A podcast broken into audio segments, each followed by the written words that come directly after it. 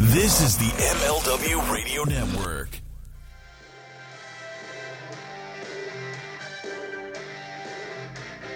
All right, guys, Mike Freeland here from Front Row Material. Hope everyone is having a great weekend.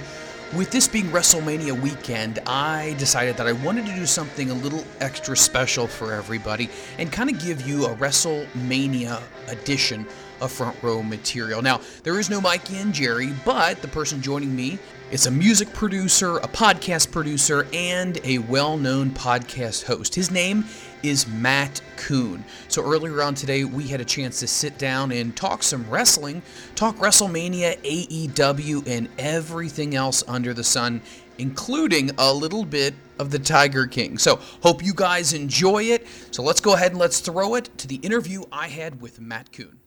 I am being joined this week by a special guest, Matt Koon, who you've probably heard his name a plethora of times within the wrestling world and the podcasting world. Matt, thanks so much for carving out some time for us today, buddy. Absolutely, absolutely. It's you know, it's it's a big downgrade. I got to tell you to go from Jerry and Mikey to Matt Koon to go from like real real wrestling people to a fan. And you know, I think that gets lost sometimes. I know it's something Conrad said a lot. He's just a fan. And for me, of course, he's promoted Starcast and other things. For me, I don't think I've ever done anything that I would ever consider evolutes, evolves me, raises me up the standard of being just a fan. So hopefully we can connect with other fans and kind of give them some thoughts to think about and just come from a fan's, a fan's viewpoint. No, I agree with you 100%. So as you all know, it is WrestleMania weekend, and I know it's a very polarizing topic when you bring it up to wrestling fans. You know, are you excited? Are you not excited? Uh, does the fact that it's it's not in front of an audience affect you? Does it not affect you? I, I have so many mixed feelings on this, but I got a bunch of questions I want to get your opinion here. So let's start off right off the bat. There was some news that was speculating online that Brock Lesnar and Vince McMahon uh, had a conversation, and it might not have gone exactly the way the chairman had wanted it to go. Did you hear anything about this? No, I, have heard uh, some things that I've heard some things like maybe he's gone after WrestleMania, but I mean, it. We've heard those things before, and I think one thing we've learned about Brock and Vince's dealings with each other is that usually they can put money above all. Like usually, Vince really uh, prizes, values Brock Lesnar above all else, and Brock Lesnar can be bought for a price, and also if the conditions are right as far as how much free time he gets, how many days he works. So I wouldn't um, be too concerned about that, except for the one caveat being that this might be a time to cut costs in the WWE. Um, if if it is truly time to cut costs, then maybe it is time for Brock to go. But I have not heard those rumors uh, firmly, though. And like you said before, it, it's interesting because you know a lot of things fly out there online, whether or not it's true, whether it's not, whether it's rumor. Um, but it's very interesting to know that what do the wrestlers actually feel as far as this is concerned? Do they feel like if they were to speak up that maybe their their job or their big potential push could be delayed? What's your take on that? How much leeway do you think some of these guys have when it comes to speaking their mind and being vocal about a certain issue like uh, a coronavirus? They've got none. I mean, you know, I mean, it's the WWE. They run a tight ship. You want this. You want one voice coming out of the organization. You don't want all these different voices coming out saying different things. Um, you know, if someone, I, I believe if someone felt really strongly they didn't want to do it, they wouldn't have to do it. Um, I know some people with, you know, Roman Reigns, for example, has a compromised immune system. So I think he felt uncomfortable. He didn't do it. And then also they uh, pulled a couple other, you know, The Miz, it was just announced The Miz is not wrestling. Um, it's going to be a, a three way non tag team match for ladder match for the SmackDown tag team titles, which is you know weird. But um, so I, think if you really don't want to do it, you don't have to do it. Like there's a couple that really didn't want to do it who didn't go to Saudi Arabia. You know, Daniel Bryan, John Cena, Kevin Owens, a couple others. Um, but I think as far as speaking out, I think that would probably be not something that would happen. I was just about to say, I know we, we just kind of touched upon the Saudi Arabia situation, and it is a voluntary thing, but I feel like it's one of those things where when you're at work, your boss says, "Hey, we'd we'd like for people to participate in overtime," and you know that you're in a meeting and it's voluntary, and right. other people volunteer, but you don't, and they kind of come up to you. So it's Yeah, it's right. It's it's a it's a, it's a work on Saturday uh, phenomenon. You know, uh, can you work on, on Saturday? No. Well, I guess Matt's not a team player exactly. type deal. But you know, that's a job though, man. Like that's a job, and and I'm not taking the side of anybody on this. I'm just saying most of us in those situations don't have the leverage to tell our bosses to um, you know s- say no to them and say we cannot work in this situation. We saw a situation that happened recently outside of wrestling where a commander of a ship, the most well-known commander of the most well-known ship in the Navy, was relieved of that duty for speaking out publicly about coronavirus. So um, I would say that Vince runs his organization a bit like the military, and um, I wouldn't say that it's out of character. And I, I, don't know about how unfair it is when you compare it to other people being forced to come into jobs at grocery stores and other things like that. You bring up a really good point. We do want to make sure, and we've said this before on, on, front row material, that we appreciate everybody who's out there. Everybody working the pharmacies, the drive-throughs, the grocery store people, everyone who is out there making sure that we can stay safe, and that is a huge thing. And uh, we just appreciate everybody who puts oh, the time sure. and the effort, and they're putting their health on the line. And keep working, and because you guys are also keeping the economy afloat right now, so um, we Absolutely. appreciate y'all for so many reasons. I'm able to keep working because I'm my own boss. I can do my music lessons from home. By the way, if you need music lessons, hit me up on Twitter. I've been doing it for a long time. I'm pretty good at it. Uh, you'll see if you want to do it. But uh, a lot of people don't have jobs. A lot of my customers have to stop taking lessons because they have no income coming in. And so uh, we appreciate y'all out there who are still working. I couldn't agree more. Kind of moving on here, there was a uh, controversial John Cena interview that was posted on to WWE.com. I'm not sure, Matt, have you had a chance to view that or have you heard about the rumor about that one? No, I haven't heard of a Cena interview except the one he just did on Corey Graves, which I thought was a really good interview on the Corey Graves podcast. What had happened? This was a WWE.com exclusive, and he basically was talking about his match upcoming with uh, with the Fiend Bray Wyatt, and they were asking him if he felt scared or intimidated or what to expect, and he basically said uh, in a very nonchalant way, you know, I'm not. Bray Wyatt is uh, the Fiend is is basically just Husky Harris with a mask on. And it kind of rubbed a lot of people the wrong way on social media, and WWE did end up taking it down. Let me ask you this question. In the modern day where we see people shooting on each other and making it more realistic based, do you feel like this was okay for him to do, or do you feel like, eh, you know what, probably shouldn't have gone there? John Cena's not stupid. John Cena's no dummy. And I'm sure, you know, you learn so much when you're, you know, I say I'm just a fan, but people that I talk to on the regular are in the company whether it be with NXT, whether it be with WWE, whether it be with AEW. And so you kind of learn certain things about, you know, when you start using terms like shoot and work. And John Cena's no dummy to me, just from someone that knows wrestling. If I imagine this story taking place in a, a group of wrestlers, they would probably laugh and go, well, that's because Bray's going to just beat him.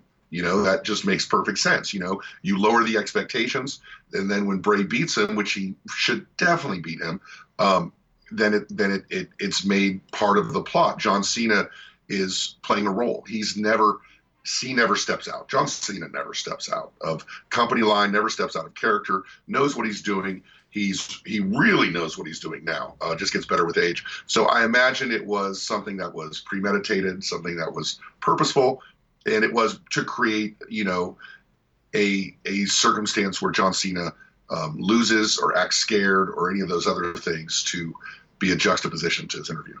No, no, I agree 100% with this. I mean, once again, John's not the type of guy who, from everything we've heard of, and, and like you said before, what you have heard of, that is going to go uh, rogue and is going to do something that is not uh, right for what's best for the company. It's just not in his character. He doesn't do that kind of thing. And I think for them to take it off the website, that was intentional. They wanted to make it seem like he said something he shouldn't have. Once again, you're trying to build interest in a product that this year needs the most interest more than anything, and especially WrestleMania, especially with getting eyeballs to the network itself. So I think this was this was contrived. This was meant to happen, and everybody who's getting upset, just relax and remember, everything in wrestling is always a work. And, and make a list of the people who are going to speak out of school. Make a list out of them, and the very bottom of that list will be John Cena. You know. Let me ask you about this question as well. The interest in WrestleMania. I know you and I, before we, we started recording today, we kind of talked a little bit about that as far as, you know, the average fan that we, we consider ourselves to be fans. Do you feel like, take the empty arena situation away, take the Corona uh, situation out of it, did you feel like the card itself would have been something that would have garnered a great deal of interest from you, or do you feel like maybe not? I think you know it's one of the, it's a natural evolution in the cards for Mania and other things where we focus on uh, right or wrong, we focus on matchups versus buildups. Right? It's like, ooh, AJ and Taker. How do we make that happen? You know, um, you know, matchups. Cena and Wyatt. How do we make that happen? Reigns and and uh, Goldberg, which isn't happening, but how do how do we make that happen? As opposed to you know, kind of really building these things up where the fans want to see the match. You know, you ideally you would want to have fans clamoring for the matchup before it actually happens, or before it's actually made. And nowadays we see the match made, and then the buildup happens after that. And I think that's happening more and more, and that leads to a less and less of a general interest. You know, if you're taking Corona out of it, you're taking the audience out of it. I think when you take the Corona in it and you take the audience in it, I think we're probably in a break-even situation now where there it's we might have increased viewership um, because there's nothing else going on. There's nothing else going on. So, like, if there's not increased viewership, there's an issue. We've seen in recent months uh, on Wednesday nights AEW and NXT going at it back and forth, and, and it's been a pretty lopsided scoreboard. Um, I mean, if you're scoreboard watching, and some people say eh, it's kind of a it's kind of a bad thing to do to scoreboard watch, especially in the situation we're in right now. But let me ask you this question: Do you feel like that AEW, and I mean, I feel like it. I feel like they have a lot of momentum going for them right now. And I feel like the narrative that, oh, AEW has superstars and NXT is kind of developmental really isn't a fair argument. I feel like NXT is extremely strong. I feel like they have great talent. So do you think this whole pros versus amateurs really is, is gone by the wayside as far as the ratings are concerned? No, I think I, I, yeah, I don't think that's as much an issue. And you know, I've had feedback from someone who's become a friend who who is down there um, in in the uh, developmental, and someone who had took liberty with some stuff I said about NXT. But the the issue is is that AEW is just a better show than NXT. That's it. It's just a better show. Like you can say all you want, you need superstars. You know, you need you know there there are people that are potentially huge superstars in NXT Keith Lee and Adam Cole and and Velveteen Dream. You know, but it's just a better show. Like, give me a better show. I haven't felt the need to watch NXT in a while. Like, I don't really watch it at all. Um, and and I, I'm a longtime NXT fan. So the weekly, I think comparing it to AEW, which is putting all their eggs in a basket and trying to produce the best possible show they can, you know, that's probably the biggest reason for it doing better in the ratings. What's your take on the situation where, from once again, I've heard this that after WrestleMania, WWE only has the following week that's in the can, meaning a Raw, a SmackDown, and an NXT. And at that point in time, we've heard some of the wrestlers from WWE talk about maybe teasing going dark for a while.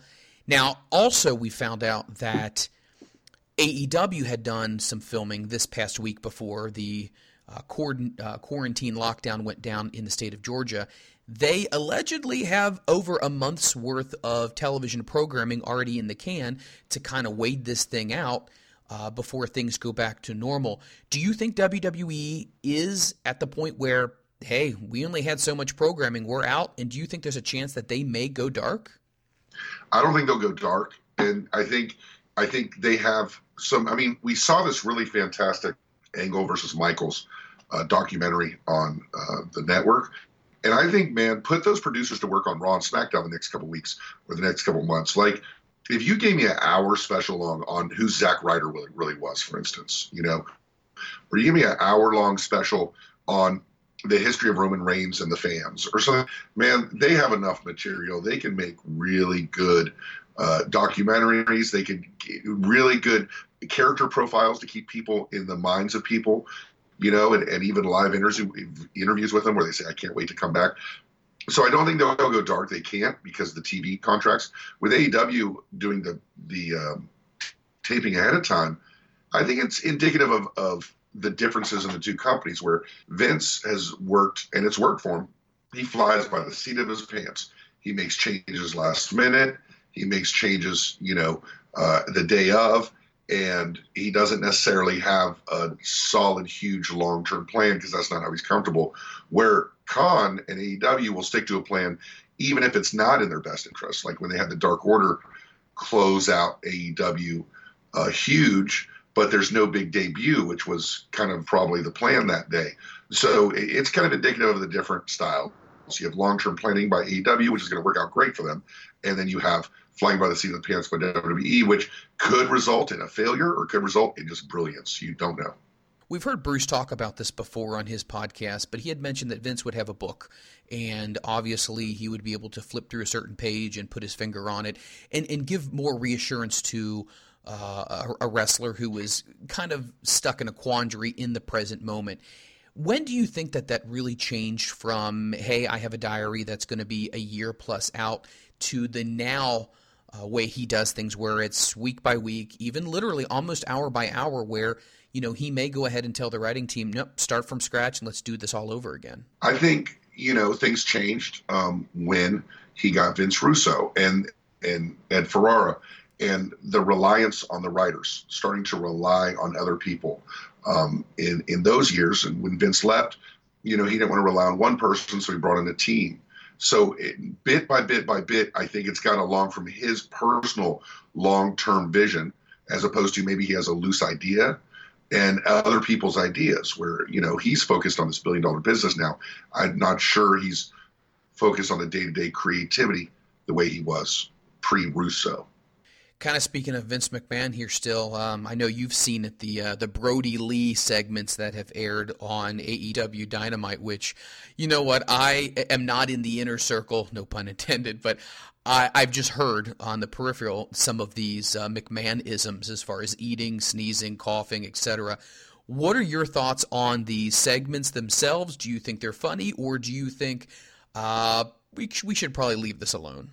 I think I can uh, answer both to that. I think I can say yes to both things.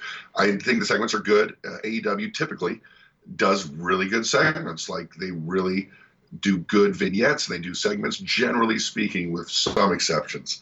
Um, at the same time, when you start going into like the bashing Vince thing, you know, it, I'm not sure the point. You know, I, I, first of all, I think when TNA used to do it, with Voodoo Kin Mafia and other stuff they used to do, which is just really pointed attacks at Vince.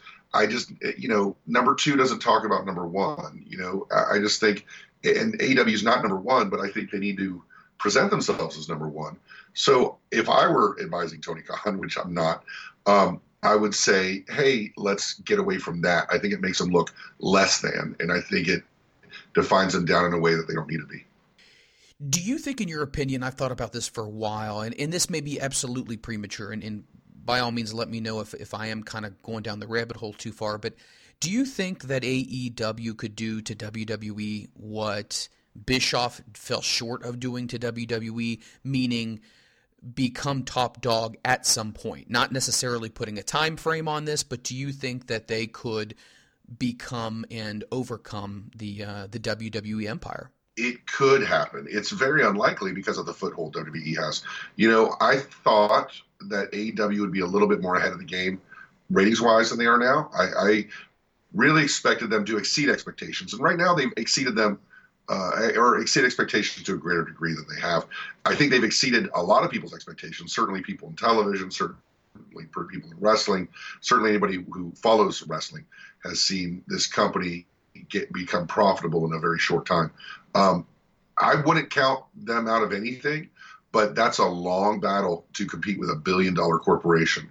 It's a very long battle, but I think something that needs shouldn't be um, ignored is that this is the time. Like right now is an opportunity for somebody. Like because of what's going on, I think it could very well be WrestleMania. I think WrestleMania, if it's going to be pulled off really well, it could be just a turning point where it reestablishes fans and it, it, it garners more goodwill and it presents themselves as these are the guys. Or if WrestleMania is a big WTF and AEW's tapings are on fire and really good, then it could be a good opportunity for them. But it's an opportunity for somebody. Yeah, no, without a doubt. And I feel like it's interesting here because you know we, we talk about as far as wrestling goes, AEW, WWE, but but NWA was was doing some really great stuff as well, and, and Ring of Honor and MLW was doing some really good stuff as well. Do you think at some point in time that one of these companies as well is going to potentially land a you know a, a television deal with a bigger platform, just so more audiences can be aware of who they are and maybe put them in some level of a, of a contention, or do you think unfortunately it'll most likely just be these two?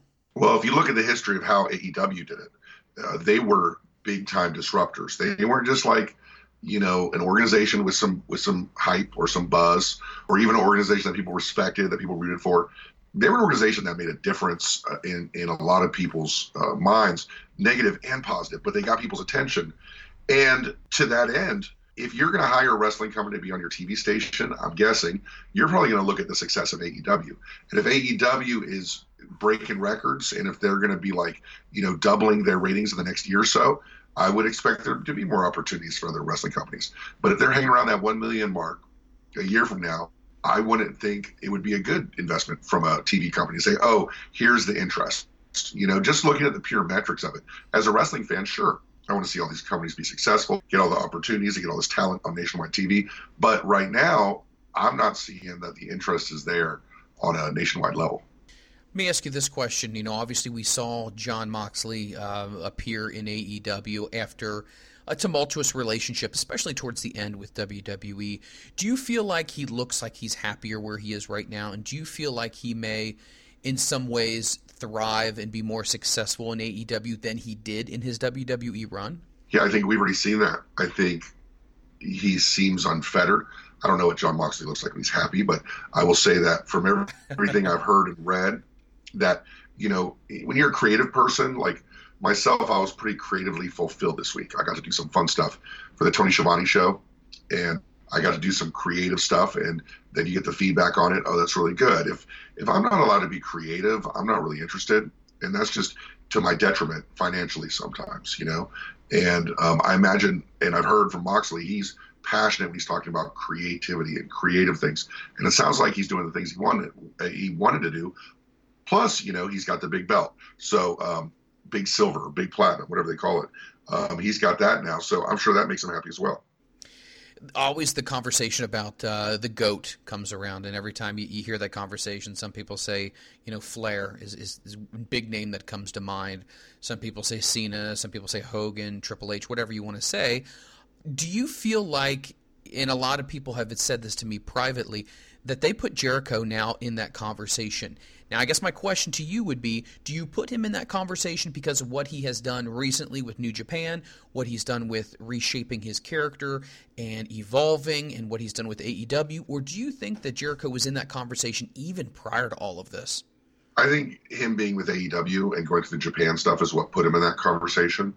I, I don't know if his WWE run enough breaks him onto that. You know, like if you look at the tiers of Mount Rushmores. You know, if you say, okay, well, definitely, how do you knock off Hogan, Austin, Rock, you know, Flair off the first one, or you know, John Cena and Undertaker and Shawn Michaels, and you know, where is Jericho in that conversation? He's definitely kind of hitting that cusp of the second tier. Um, I don't know if he'd replace any of the names I just said, but I think it has a lot to do with what he's doing now, but he's not done, is the point. And if he is able to keep doing what he's done the last couple years, then he might get in that conversation for that first year.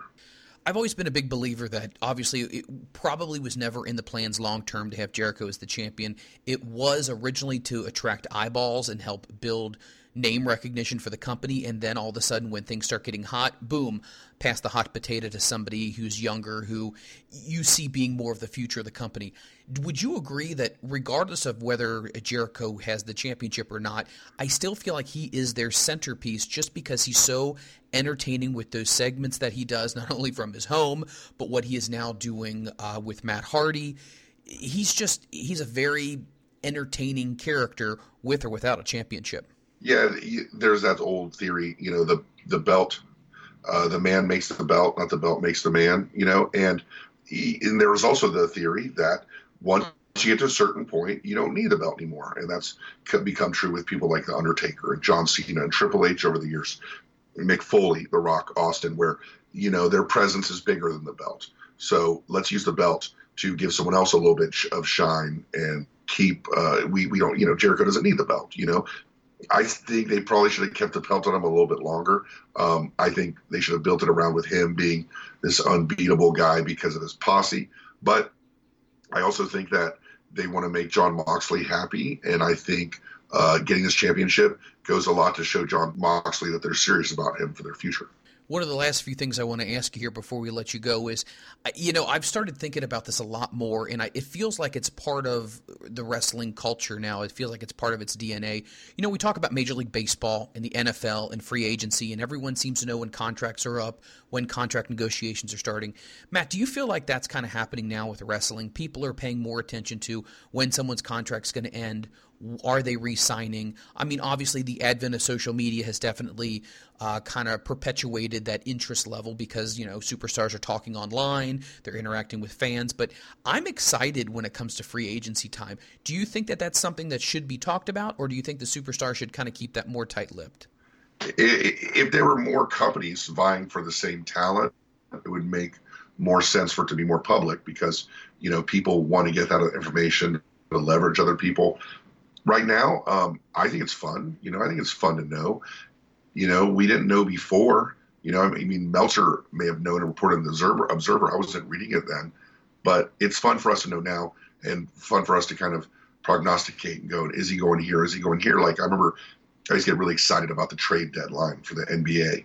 You know, and you you imagine all these great moves happening. You know, and once once every few years there'd be a blockbuster year, and it's always exciting in wrestling to get a jump, to get someone to jump but um, you know, for myself as a fan, I guess I would rather be surprised. But as someone who's kind of knee deep in the wrestling world, um, I can't help myself but to try to find out because it is interesting and it, it's fun to guess. I found it interesting when it was Marty Scurll, the whole situation with that, because so many people thought he would join AEW, and then it was, oh, he's showing up on NWA. Oh, what's going to happen? Oh, now he's renegotiating with Ring of Honor.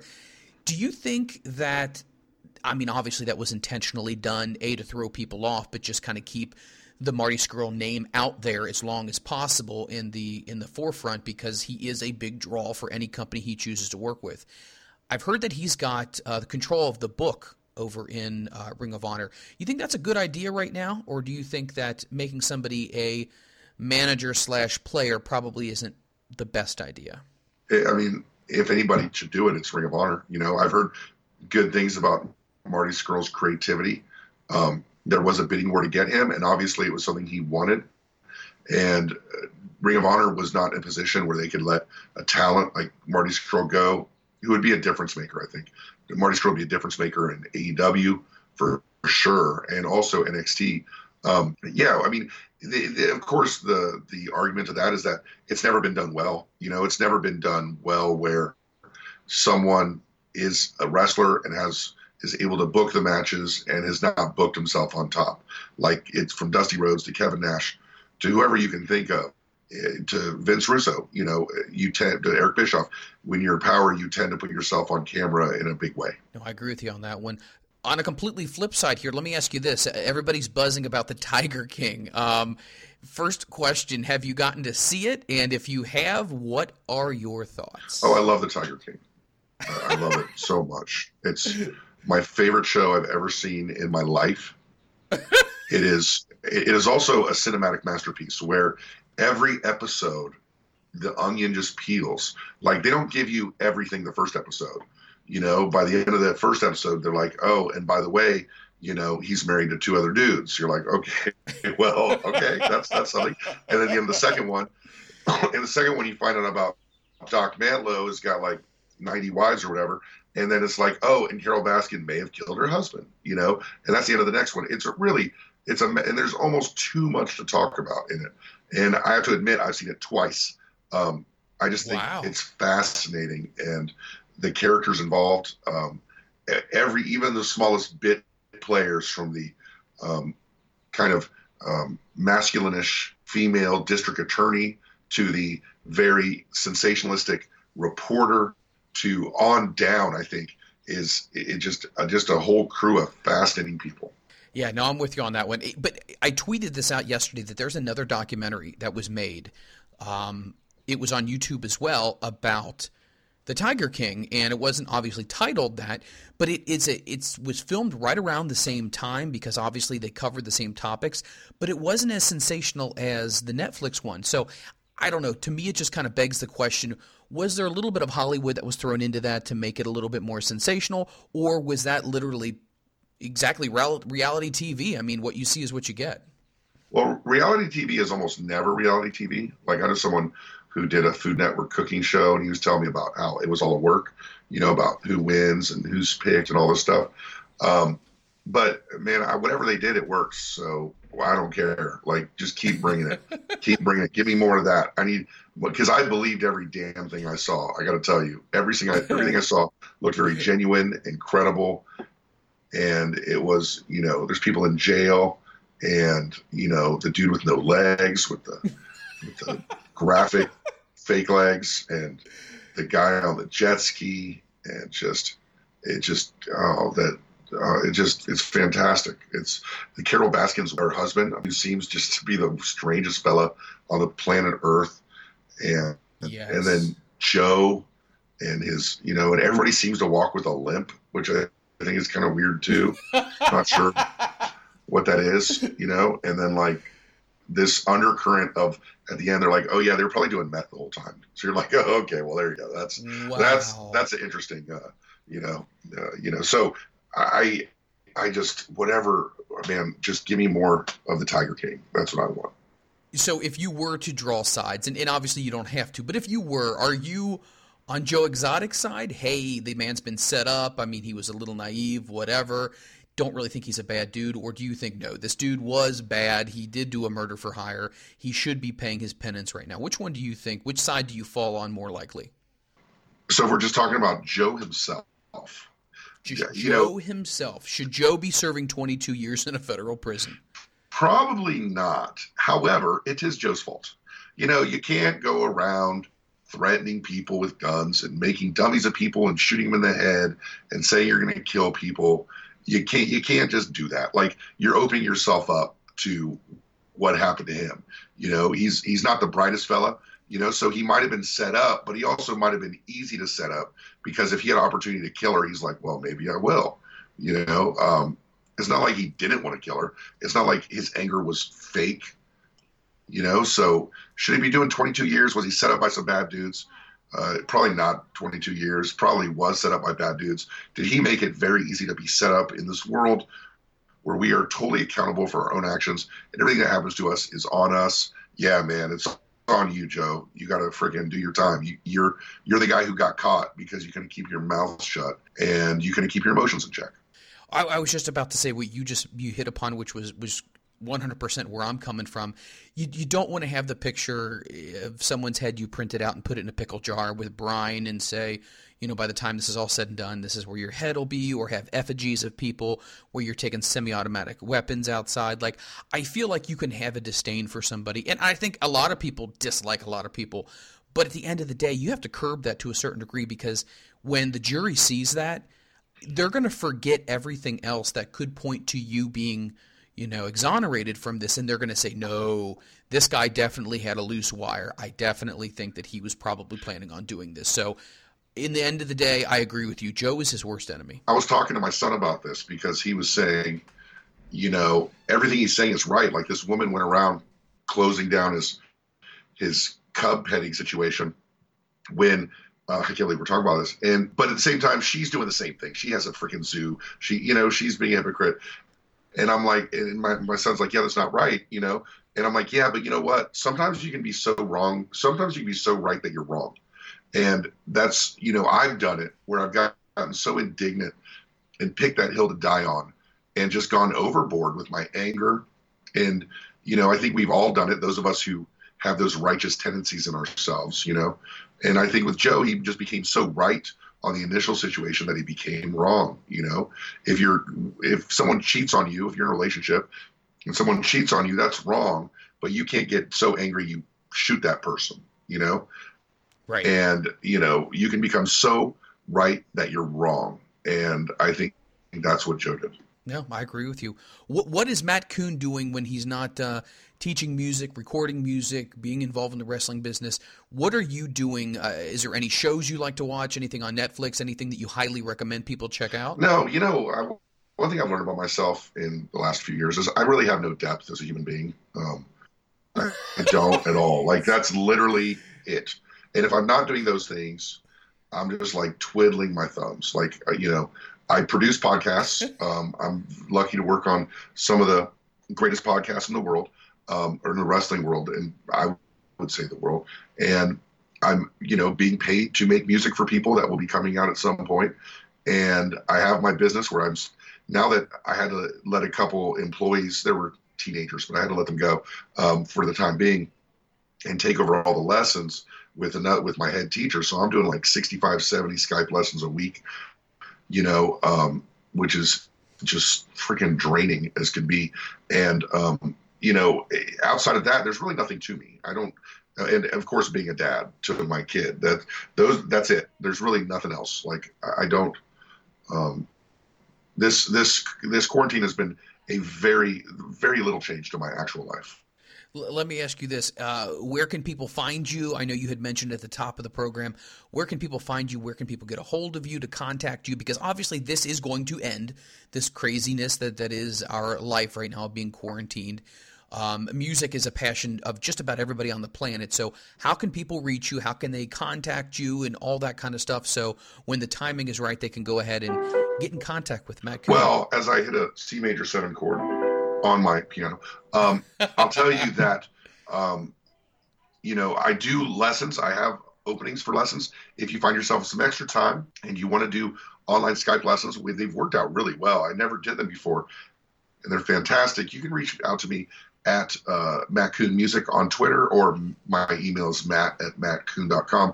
Or if you're looking for a song, if you want some music, um, you can reach out to me at those same, uh, those same contacts as well. Matt at Matt Koon via email, at Matt Koon Music uh, via Twitter. I'm still taking. I thought I was going to come back and do podcasting again. I did a couple episodes, but my heart is not into that until I come up with a better idea or an exciting opportunity. So I I would say there's a hundred percent chance I'll come back to podcasting, but probably not anytime soon. Well, Matt, the day you do decide to come back to podcasting, please come on here and let all of our listeners know because I can tell you right now, a lot of people are Matt Koon fans, including myself.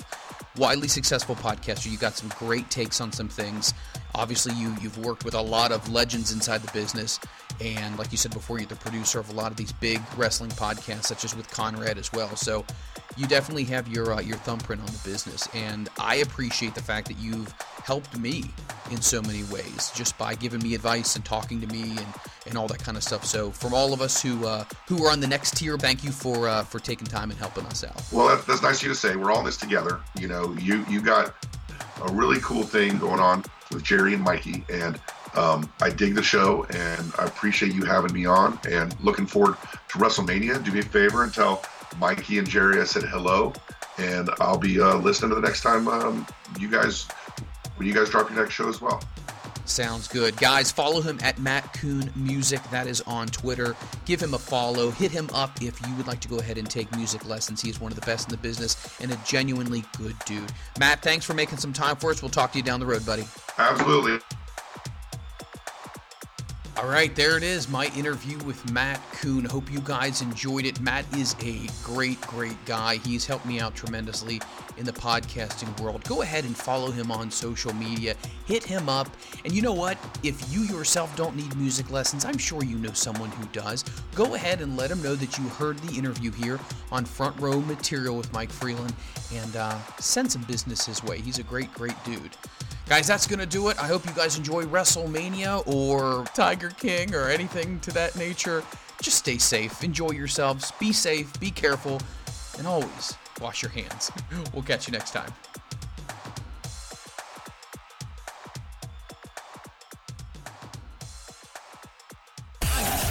The world of MLW radio never stops.